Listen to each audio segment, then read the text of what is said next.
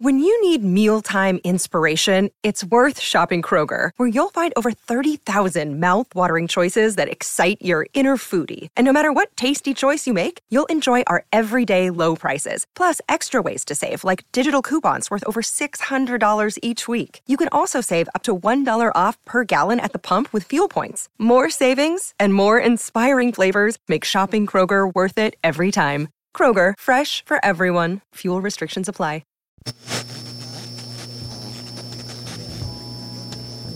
Nuova puntata di Lobanowski, il podcast tecnico-tattico dell'ultimo uomo. Come sempre io sono Daniele V. Morrone e come sempre abbiamo un ospite speciale adeguato all'argomento. Oggi parliamo di Real Madrid, del presente e del futuro di una delle squadre più importanti al mondo, per qualcuno la squadra più importante al mondo e ho deciso di chiamare quindi un tifoso del Real Madrid in Italia, Manuel Tracia. Ciao Manuel, come stai? Ciao Dani, grazie dell'invito e so che sei un tifoso Barça, quindi devo dire alla Madrid per, per iniziare questa puntata. Eh, Manuel è una persona molto pacata e intelligente, purtroppo ha questo difetto che segue la squadra con la maglietta bianca, però noi ne facciamo una colpa, anzi in questo caso ci aiuta molto perché ci permette di entrare up dentro a qual è la realtà in questo momento del Real Madrid e soprattutto anche nel futuro, perché no? Perché siamo l'ultima puntata dell'anno del 2023 di Lobanowski quindi pensavo che era una, una buona occasione per parlare del presente ma anche del futuro. Iniziamo quindi dalla base. Come sta il Real Madrid in questo momento? Qual è la sua grandezza oggi secondo te?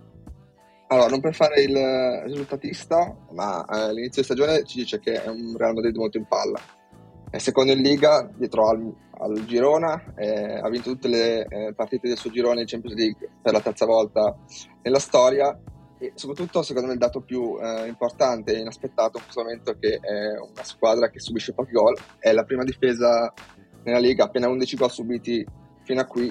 E questo è sorprendente soprattutto se pensiamo al fatto che eh, a inizio stagione eh, Courtois e Militao sono rotti il crociato, quindi fuori eh, praticamente due quinti della difesa, probabilmente i due giocatori più forti, più importanti del reparto difensivo. Ehm, e questo sicuramente è un grande merito di, di, Ancelotti, è un grande merito delle nuove leve, ma soprattutto è un grande merito secondo me di, di giocatori che l'anno scorso erano posti in ombra, come Carvajal e Rudiger, ehm, e quest'anno invece stanno trovando una grande sinergia e stanno da soli elevando il reparto difensivo. Rudiger in particolare spende due parole perché un giocatore che l'anno scorso ci ha messo qualche mese per adattarsi. E nel fine stagione, alla fine, era, ehm, nelle rotazioni era scalato dietro a Militao ed Alaba, ma quest'anno invece appunto ha dovuto prendersi in mano il tutto il reparto e, e lo ha fatto con un giocatore che usa molto il fisico, eh, soprattutto per entrare sotto pelle, sotto pelle degli avversari. E questa era una caratteristica eh, che mancava un po' al, al Madrid da, da, dall'addio di Ramos e, e prima di lui da, da, da Pepe, no? questo, questo fil rouge dei difensori, dei difensori Real Madrid che, che, che, usano il fisico e la testa per entrare sotto pelle agli avversari. È una dimensione, soprattutto in, nella Liga in Spagna, in cui spesso gli avversari, che sono magari più tecnicamente eh, inferiori, la buttano sullo stato mentale. Uh, Bellingham e, e, Vinicius, a proposito di nuove leve, sono due giocatori che vengono molto, molto bersagliati, che devono crescere da questo punto di vista. Avere uno come Rudiger dietro eh, vale tanto. E detto questo, il ricambio sta andando così bene che a un certo punto, verso ottobre, sarà aperto un mini caso Modric perché il croato non trova più spazio per giocare e, e che quindi eh, questo secondo me dice da tanto di come questo Madrid stesse andando bene e lo sta facendo sulle spalle di Ciomini, di Camavinga, tutte queste nuove leve, ovviamente di Bellingham, che stanno portando, traghettando il Madrid verso una nuova dimensione. Ehm, Guarda, Quindi... problemi del primo mondo il fatto che Modric non trova spazio nell'11. Complimenti, ti faccio veramente complimenti a te e a Ancelotti che ha questi problemi. Che deve scegliere quale centrocampista e mettere al posto di Modric, veramente grandi problemi. Mi ricollego alla parte iniziale. Quindi mi sembra di capire che più che un gran lavoro di Ancelotti dal punto di vista tattico, tu vedi un gran lavoro dei giocatori nel salire di livello e accettare la nuova sfida, ovvero il miglior centrale in rosa, Militao, infortunato ad agosto, crociato, quindi via per la stagione. Courtois, infortunato ad agosto, portiere, probabilmente secondo me il portiere migliore al mondo in questo momento, crociato via per la stagione anche lui, salterà anche l'europeo purtroppo per lui. Chi deve salire di livello lo fa e sono quelli che erano in realtà in ombra la scorsa stagione e lo fanno quindi assumendosi delle responsabilità in più. Hai detto giustamente Rudiger, anche secondo me sta giocando come mai in carriera. Personalmente nella Roma faceva molto bene, nel Chelsea molto bene, ma il dominio mentale che ha in questo momento nelle partite Rudiger non ce l'ha mai avuto così tanto, anche perché effettivamente in questo momento nel picco della carriera, 30 anni per un centrale è proprio il momento massimo in cui alla fisicità metti dentro anche la capacità di leggere le situazioni e di capire come affrontare gli attaccanti. Ma se posso aggiungere anche Carvajal, non, non era questo Carvajal l'anno scorso, era no, un no. giocatore ritenuto ormai finito, messo sul mercato, non l'ha voluto prendere nessuno perché il, lo stipendio era molto alto e si preferiva altri tentativi. Un altro giocatore che è arrivato in estate è Fran Garcia, è stato preso proprio per sostituire a sinistra il terzino. Lui non mi sembra che sia stato ritenuto all'altezza da Ancelotti durante la stagione, è stato un po' accantonato. E però il Ramirez sta facendo veramente leva su questa difesa per tirare su i risultati, oltre che alla figura unica in questo momento di Bellingham parliamo di Bellingham. Apriamo la mega parentesi in questa puntata di Bellingham perché la merita tutta. Punto 1. Ti aspettavi questo impatto da subito? Devi essere sincero. Ti aspettavi questo impatto immediato da parte di Bellingham di questa magnitudine? No, questo impatto no, perché nessuno forse aveva avuto questo impatto se non Cristiano Ronaldo su questa squadra. Eh, è chiaro che in prospettiva è molto più facile dire che tutti gli elementi fossero lì, uh, in bella vista, perché comunque eh, ha semplicemente tra traslato benissimo già i punti di forza evidenziati a Dortmund l'anno scorso. Eh, era liberissimo di muoversi dove voleva, era un'ottima grande conduzione eh, palla al piede, grande dribbling e, e, soprattutto delle grandissime capacità associative in questo momento in questo Madrid è fondamentale per emergere in, in, un contesto tecnico e tattico più, più affinato uh, rispetto a quello di Dortmund non poteva che fare bene detto questo, ha fatto un passo mentale anche lui eh, che non è, non è scontato, nel senso che non è mai mancato il tasso, tasso, tecnico a Madrid, ma tanti giocatori dal, diciamo, dall'ambiente Madrid sono stati abbastanza uh, espulsi, ricacciati. Uh, l'esempio che mi viene in mente è Odegaard, ma ci sono stati tanti altri giocatori già di livello come Robben, Osil, ma anche giovani che si capiva avrebbero fatto bene come Teo Hernandez o Hakimi che sono stati rigettati dal sistema Madrid quindi in realtà essere di talento eh, del bene e del male in questa squadra non basta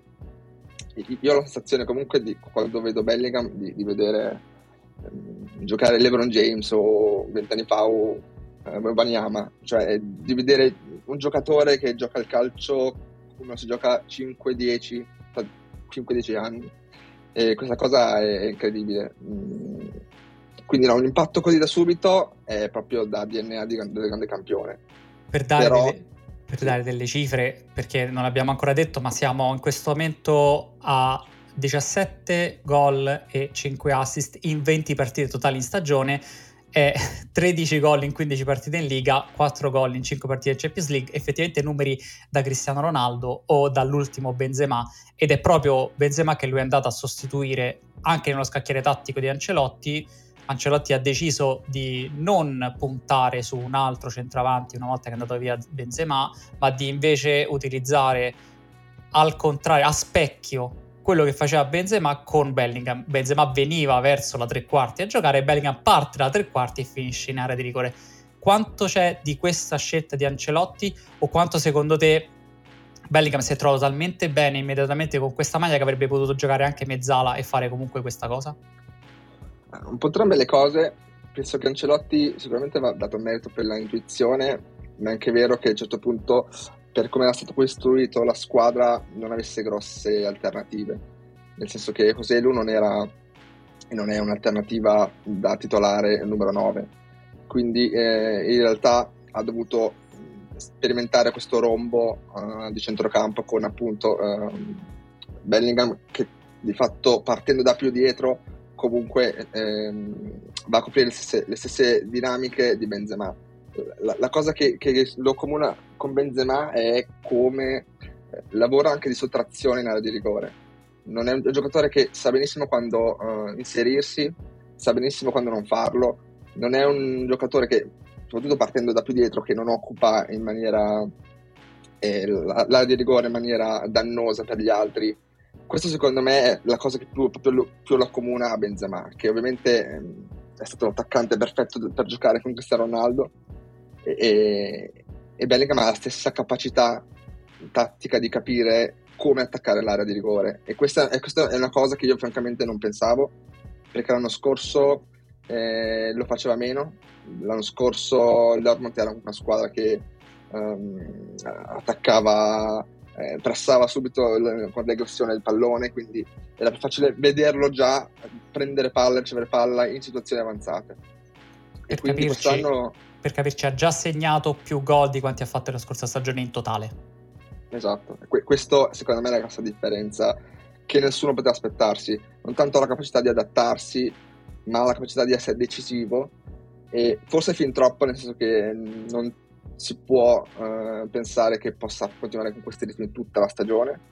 E questo è un grosso problema, nel senso che Vinicius e Rodrigo devono alzarsi di livello. E questa forse è l'unica cosa negativa di Bellingham non legata a, a, al giocatore ma quanto statico perché adesso eh, Vinicius ad esempio lo vedevamo molto l'anno scorso sempre con i piedi sulla linea laterale.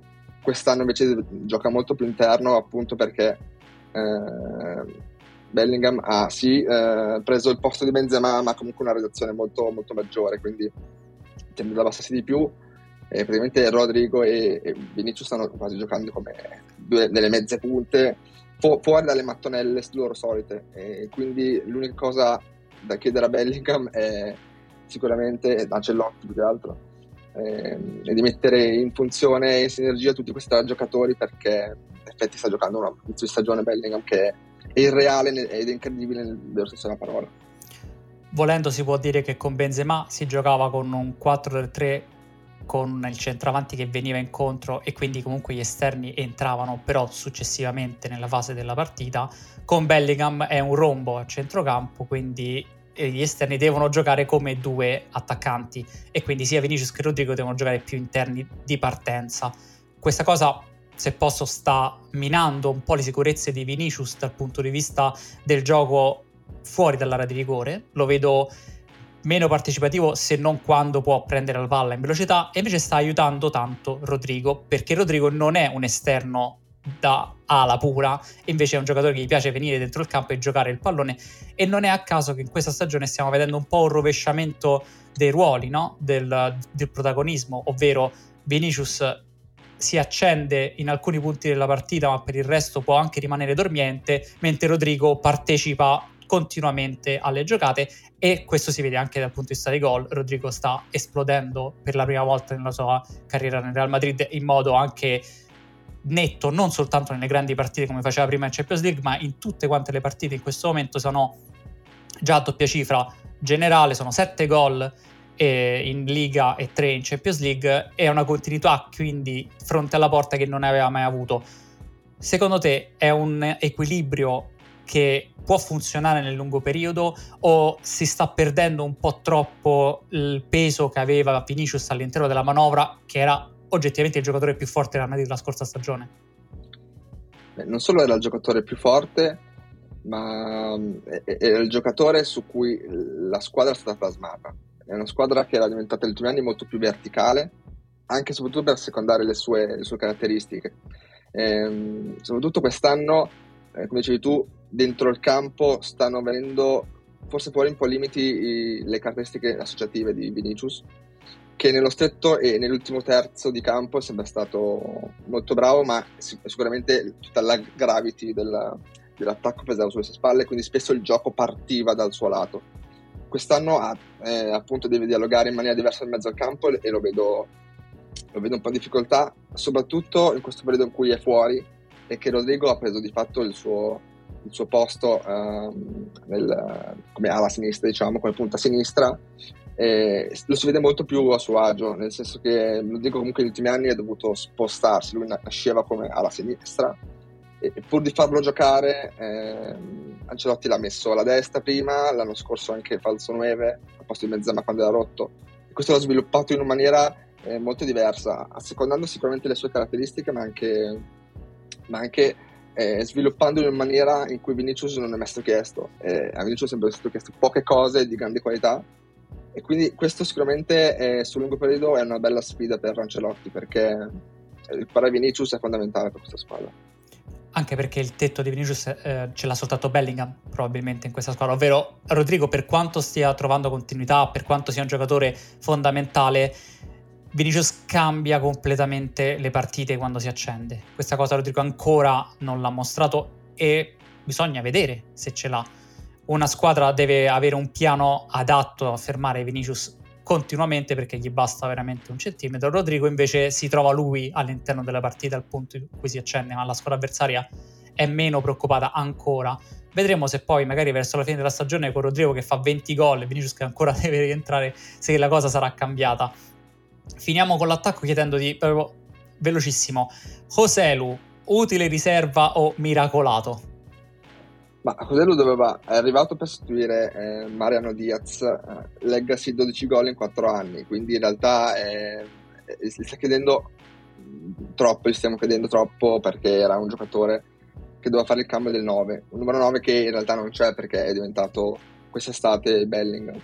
Poi chiaro, Joselu in questo momento è in una spirale Geco primo, primo anno a Roma che francamente non mi aspettavo, perché comunque è un giocatore che l'anno scorso nelle spagnole, il processo, ha segnato 17 gol. Però anche un giocatore che la Champions League, ad esempio, non avrebbe mai dovuto vederla. Quindi in realtà non, non vorrei dare tutte le colpe a Coselu, sta giocando molti più minuti perché manca un numero 9 manca un numero 9 che però come abbiamo detto in questo momento non serve forse al Real Madrid un esatto. numero 9 avendo Bellingham che funziona anche meglio fa, segna più di quanto segnerebbe un numero 9 in questo momento ma quando gioca a Coselu si vede la differenza di caratura eh, ha segnato, ha segnato ad esempio contro il Napoli, ha segnato dei gol, ma ci vogliono ben troppe occasioni per fargli segnare un gol. Diciamo che non è quel giocatore che tu dici entra e come poteva essere in passato Higuain nel Real Madrid, entra nei finali di partita Higuain, è, è, è ovvio che funziona come attaccante di riserva.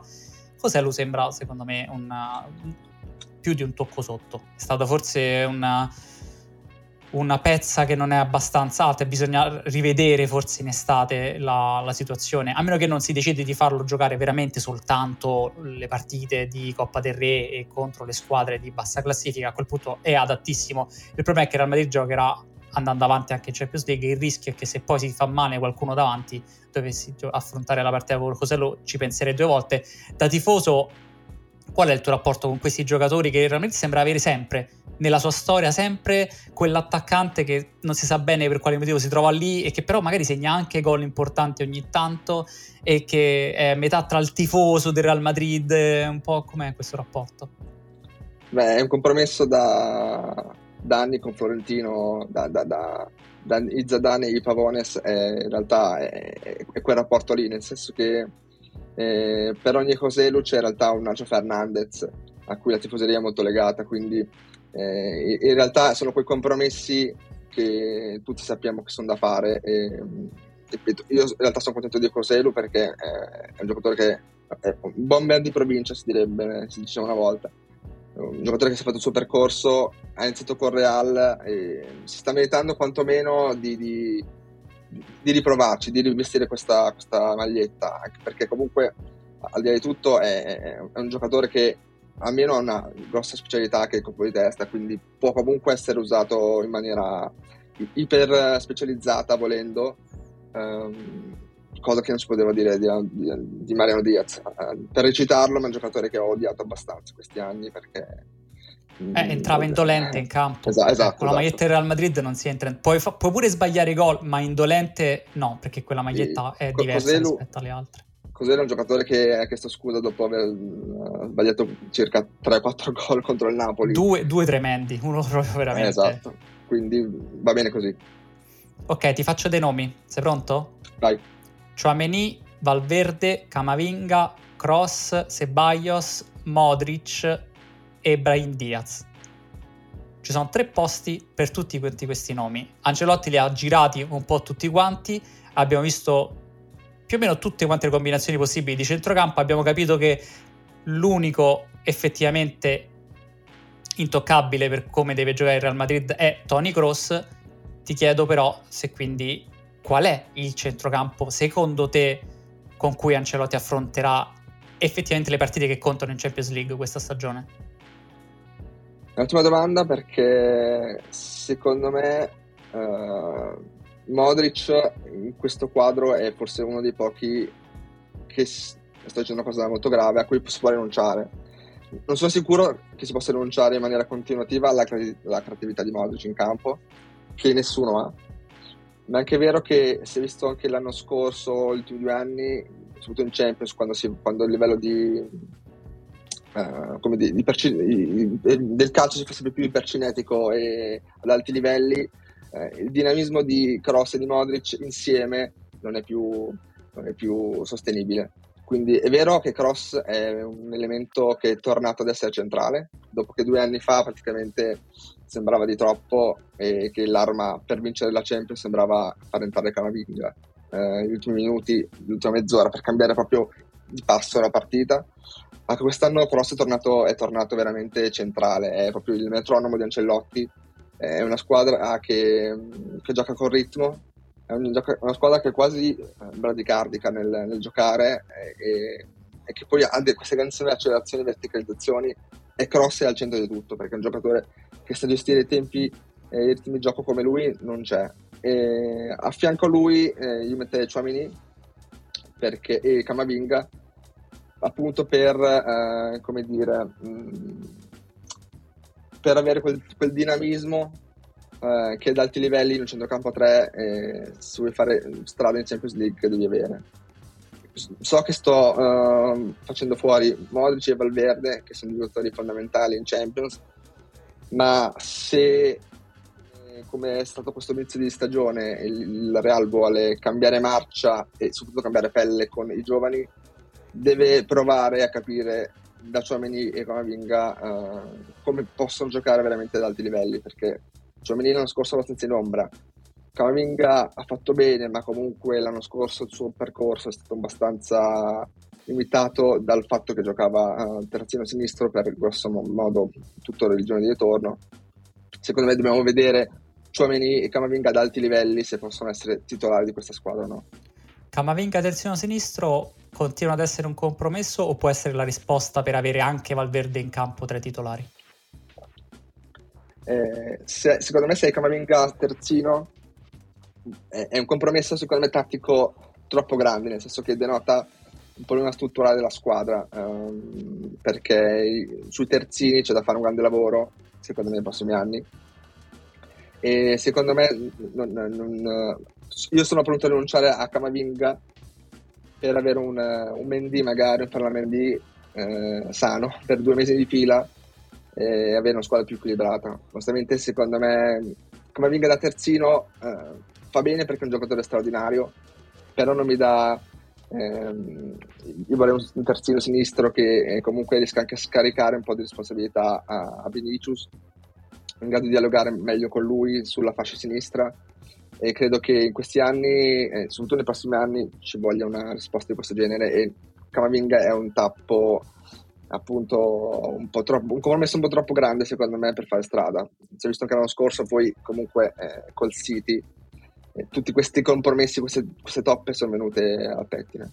A proposito, che giudizio dai a questa esperienza di Ancelotti dopo la Champions League, del ricambio generazionale in cui sta però trovando appunto dei compromessi da una parte sta funzionando Bellingham alla grande.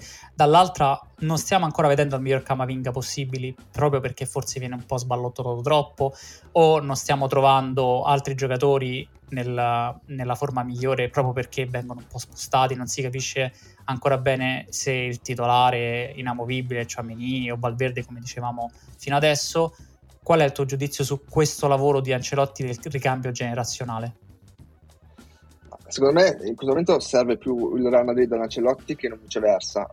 Detto questo, è, è, difficile avere un giudizio negativo anche su questo inizio di campionato perché appunto dopo, dopo, la sconfitta col City, dove sembrava che Ancelotti non potesse più dare eh, niente di nuovo a questa squadra, e, e, quei, quei limiti erano stati molto esposti contro, contro Guardiola. Eh, sì, ricordiamo, ricordiamo, il 4-0 sì, soprattutto, esatto. è stata una partita devastante eh, proprio anche per l'immaginario del Real Madrid in Champions League, non penso che sia mai successa una cosa del genere, mi confermi? Eh sì, è stata abbastanza una pietra tombale sembrava no? sul, sul, futuro di Ancelotti che sembrava in uscita verso il Brasile e che invece si sembra vicino al, al rinnovo però anche è vero che si, come sembra di gioca questo calcio cioè, hai trovato proprio un'aderenza totale con Ancelotti e con le sue idee. Quindi eh, in questo momento sono fatti l'uno per l'altro e se, dopo un anno scorso dove probabilmente Florentino era molto contento dell'uso dei giovani sottoutilizzati, eh, quest'anno un po' anche le carte d'identità stanno facendo loro e quindi secondo me troveremo una, molto più opportunità sui giovani e Ancelotti è ancora l'uomo giusto per guidare questa squadra. Detto che ripeto, secondo me il Real serve più ad Ancelotti che non viceversa. Però con, con un inizio campionato così mm, non possiamo che essere positivi. Se ti chiedo un nome nel caso in cui Ancelotti non dovesse rinnovare in estate eh, magari il Brasile, invece chi vorresti in Real Madrid? Allora, so che l'ultima volta che si è provato a prendere un allenatore eh, con un'identità tattica diciamo più, più, personale, più marcata, è finita malissimo con Lopeteghi però è, è impossibile non rimanere affascinati da, da Xabi Alonso. Eh, il suo Leverkusen è al momento la squadra forse più divertente d'Europa. E secondo me sono affascinato anche perché è, è sì un calcio con una um, struttura codificata, ma è anche un calcio che lascia tanto spazio alla creatività, soprattutto nell'ultimo terzo di campo. Eh, Wirtz in questo, in, questo, in questo, caso forse un po' la cartina torna sola, no? Di, di, quello che Xabi Alonso chiede alla squadra e senza avere una grossissima eh, come dire, rigidità concettuale perché ehm, sì c'è un centrocampo a 4 fatto di passagino stretto eh, uscita di palla codificata ma c'è anche tanta verticalità è, è, è forse una somma secondo me ideologica eh, ottima del, del, calcio contemporaneo senza essere senza avere posizioni forse troppo rigide a livello di calcio posizionale che ovviamente è, è, tutto il contrario di quello che è stato il Madrid negli ultimi dieci anni. Quindi direi Xabi Alonso ti do un secondo nome giusto per amore ed è Raul González Blanco. Un po' perché, eh, un po' perché per fascinazione anche di un, di un nuovo Zidane, ma anche perché comunque Raul González è fatto da allenatore praticamente tutta la trafila dei giovani del, del Real, è da qualche anno che allena il Castiglia con buoni risultati e a proposito di giovani essere fatto bene con i giovani, sia con quelli che sono passati da, da, dal Real Madrid A, diciamo, come Nico Paz o, Alvaro Rodriguez, o chi adesso non gioca più, non è più nell'orbita del Madrid, ma gioca in Liga come Ugo Duro o Sergio Arribas. Eh, sono tutti giocatori che sono cresciuti bene sotto la sua guida, quindi penso che eh, un Real Madrid del, del, futuro che avrà sicuramente tanti giovani, oltre a quelli che già, ma anche pensiamo a Hendrik che sta per arrivare, secondo me è una bella, sarebbe una bella presa. Poi ovviamente non è un, un allenatore che ha, ha, zero esperienza a livello professionistico, però la fascinazione resta. Diciamo che questa cosa con il Real Madrid in passato ha funzionato anche fin troppo bene, quella di prendere una vecchia leggenda senza grande esperienza nel calcio dei grandi e trovarsi un allenatore che vince tutto. E Raul è stato una leggenda anche più grande rispetto a Zidane per il Real Madrid, è stato probabilmente il giocatore più importante della storia del Real Madrid dopo Di Stefano, che ha creato l'immagine del Real Madrid e Raul l'ha rilanciato nei metà anni 90 e poi inizio 2000. Senza di lui non esistono i Galacticos con cui il Real Madrid ha, ha attraversato e ha di fatto fondato il calcio contemporaneo. Ma questa non è una, part- una puntata di icone, quindi torniamo a parlare invece del presente e del futuro. Mi hai fatto un nome, Nico Paz. Uh, mi fa impazzire. Giocatore incredibile a, a, livello giovanile, ha una creatività sconfinata e ha una capacità di decidere l'azione che deve fare incurante del difensore della situazione in cui si trova, lui ci riesce e mi sembra un giocatore già fatto per il Real Madrid. Ce ne sono tanti altri questa rosa. Ti chiedo, tra quelli che ci sono magari che si devono sviluppare, quelli che devono arrivare come ad esempio Hendrick o dal mercato, chi servirebbe per migliorare l'11 titolare attuale? L'attuale si vedrebbe sicuramente, parlavamo di Joselu prima, probabilmente un'alternativa più sicura. I, i rumor parlano di Cardi, che sicuramente sarebbe una bella presa, o meglio, sarebbe sicuramente una bella, una bella favola eh, rivederlo calcare uno dei principali campionati, ma sarei molto dubbioso anche perché si parlava all'inizio di occupazione di spazi in area, ecco, Icardi è un giocatore che ha bisogno di, di, di, di vivere l'area di rigore come, come, nessun altro. Però è chiaro che eh, avere un uh, Icardi negli ultimi 20 minuti um, vabbè, sicuramente un finalizzatore molto maggiore rispetto a Coselu. Se si parla degli ultimi 11 metri è ancora uno dei migliori d'Europa, quindi sicuramente sarebbe un, una suggestione, una bella suggestione. Poi bisogna tornare a parlare di terzini in realtà, perché è vero che Carvajal sta avendo la stagione che non aveva da, da 3-4 anni, ma è anche vero che ha superato di abbondantemente i 30 anni. A sinistra, da quando è andato via Marcelo, non si è più trovato una, un'alternativa. Ferlamendi è un giocatore che mi piace moltissimo, ma che non riesce a fare veramente più di due mesi senza infortunarsi. Fran Garcia non è, un, um, Garcia non è un, una risposta. E sicuramente a me piacerebbe molto. Si parla anche qui di rumor di Alfonso Davis quando scade il contratto con, con, il Bayern Monaco, tanto per aumentare la dose di 400 metristi in squadra e sulla fascia sinistra.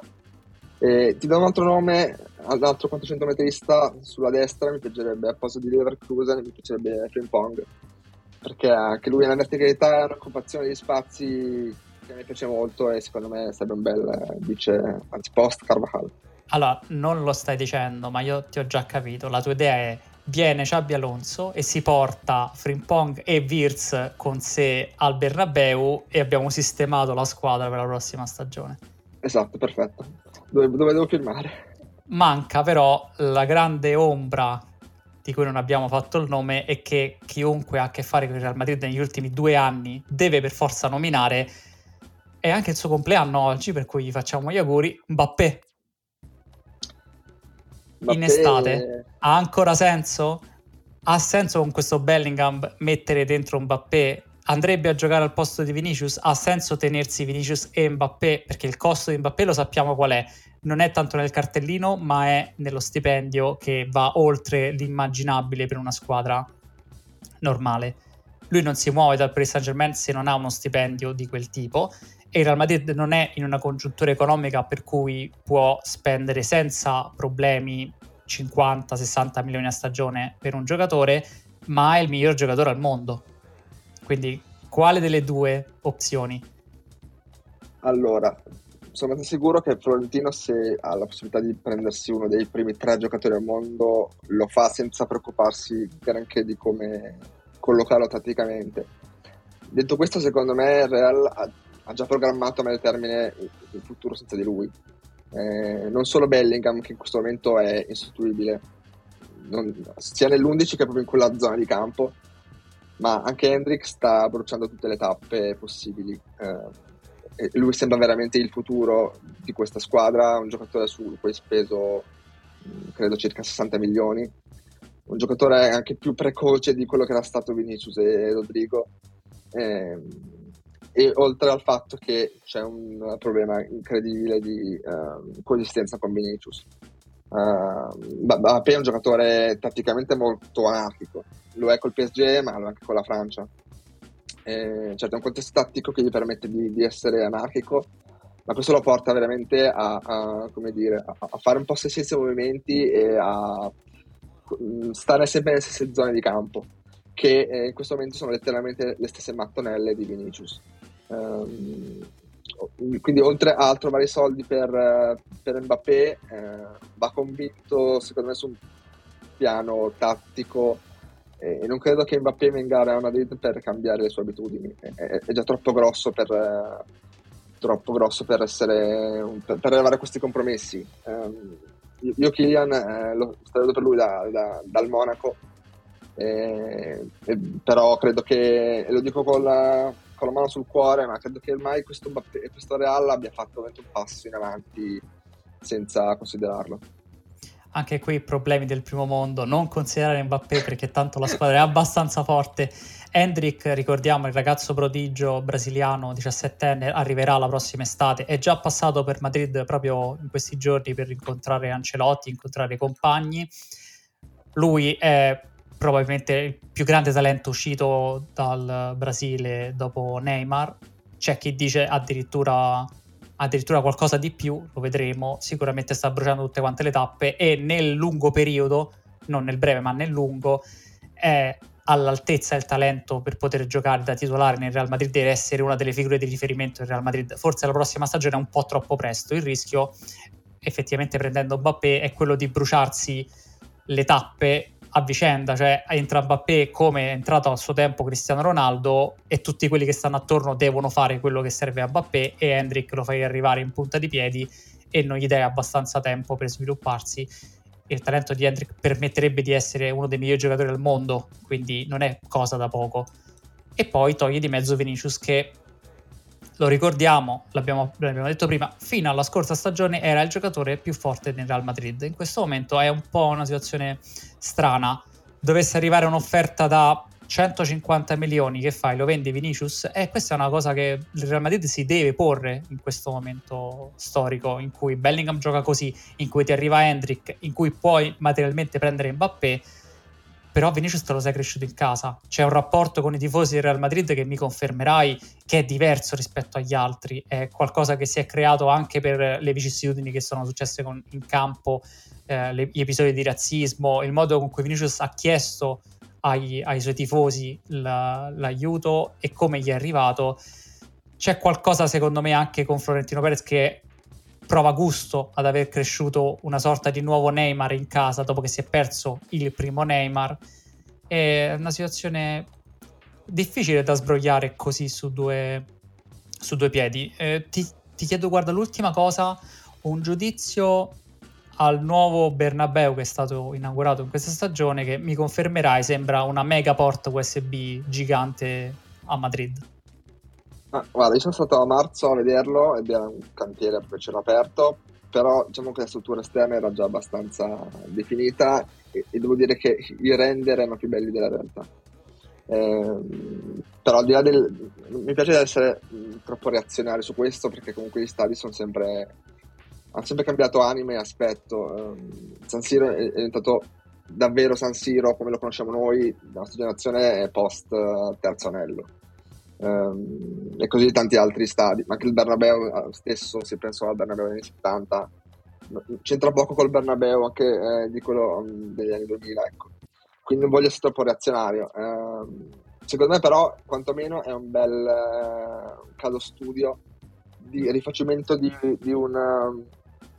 Di, un, uh, di, uno stadio senza pensare a, a ricollocamenti vari Uh, vedi ad esempio appunto San Siro che vabbè, ha altri problemi ma, uh, su cui stanno cercando le alternative. Quindi questo ti permette è una soluzione che ti permette di ammodernare lo stadio senza perdere la magia, la mistica del Bernabeu? Perché alla fine del rettangolo il gioco è sempre quello. E secondo me è anche bello secondo me è un bel caso studio al di là dei soldi ovviamente spesi per questo progetto. Sopra il miliardo Esatto, quindi insomma so- soldi che in Italia attualmente non abbiamo, però è vero che stanno arrivando gli europei eh, organizzati insieme alla Turchia, quindi immagino che ci sia un po' una mano di vernice su alcuni stadi e secondo me potrebbe essere un bel, un bel modo di guardare in scala ridotta a, a, al Bernabeu. Um, vedendo anche, anche, vedendo cosa stanno facendo ad esempio al Franchi, il progetto insomma um, dove, dove, stanno cercando di, eh, ovviamente di inglobare una, credo una tribuna, so, uh, si dicono una cosa di esattezza. Eh, è sempre difficile no, dover colmare un'anima nuova e, e, parti vecchie dello stadio, quindi in realtà alla fine non, non sono negativo. Poi vabbè, chiudo dicendo solo che ovviamente eh, Florentino è un magnate del, eh, dell'immobiliare e, e sa benissimo che lo stadio oggi è sempre più uno strumento finanziario Um, quindi questo, questo, miliardo speso ovviamente serve al Madrid per eh, comprare Mbappé, no, scherzo, per, eh, per, per, sostenere comunque un, un monte ingaggi che è il più alto in Europa. ehm, eh, Florentino ha già venduto il 30% degli introiti dei prossimi vent'anni del Bernabeu per mh, liquidità di 300 e passa milioni. Scusa, mi inserisco. Questo sì. è quello che a Barcellona chiamiamo palanca. Sì, quella. Quella per cui, ok, no, perché da una parte sembra che chissà che è successo, in realtà lo fa normalmente e tutti quanti sono contenti, perché è normale che uno venda una parte di introiti futuri dal punto di vista finanziario. Va bene, scusami, vai. No, no, esatto, no, in realtà è anche qui è un po' una vendita dei, come chiamati tu, Gioielli la regina, è un po' è vero, in realtà è, è quello lì, nel senso che poi la, la lotta che ha fatto Florentino per la Superlega non era, non era filosofica come è passata tra, tra i tifosi, ma ovviamente era solamente di un aspetto finanziario, quindi il, il Covid e, la, il, comunque il costo di questo stadio hanno dato un puro colpo alle casse comunque buone del Madrid, quindi eh, Florentino la squalo qual è? Ha cercato in tutti i modi di, di, di, di recuperare quei soldi persi e vendendo anche un pezzo di, introito. Poi comunque lo, la, lo, lo, stadio è vero che fuori forse sembra una chiavetta USB, ma dentro comunque è, è rivoluzionario il modo in cui eh, il campo si smonta, finisce sotto eh, sottoterra in una serra in cui il, il campo gioco non viene rovinato per poter fare un sacco di altri eventi come ad esempio beh, concerti, si parla anche di NFL, insomma da, da, un punto di vista puramente architettonico di progetto è affascinante. È chiaro che un po' di mistica sul breve periodo si perde perché quando uscivi dalla metro era un'altra cosa. Sì, prima, io... in mezzo, mezzo alle, alle, case, insomma era stato in centro lo stadio, quindi Devo, devo, ammettere che almeno l'immagine che tu hai quando vai a Madrid esci e vedi il Bernabeu e poi dentro vedi as- le tribune a spiombere in quel modo tribune altissime tre, tre anelli di tribune altissime. Probabilmente è lo stadio che fa più impressione in Europa eh, devo ancora vedere quello nuovo però le immagini che ho visto da fuori non è la stessa cosa non è esattamente la stessa cosa.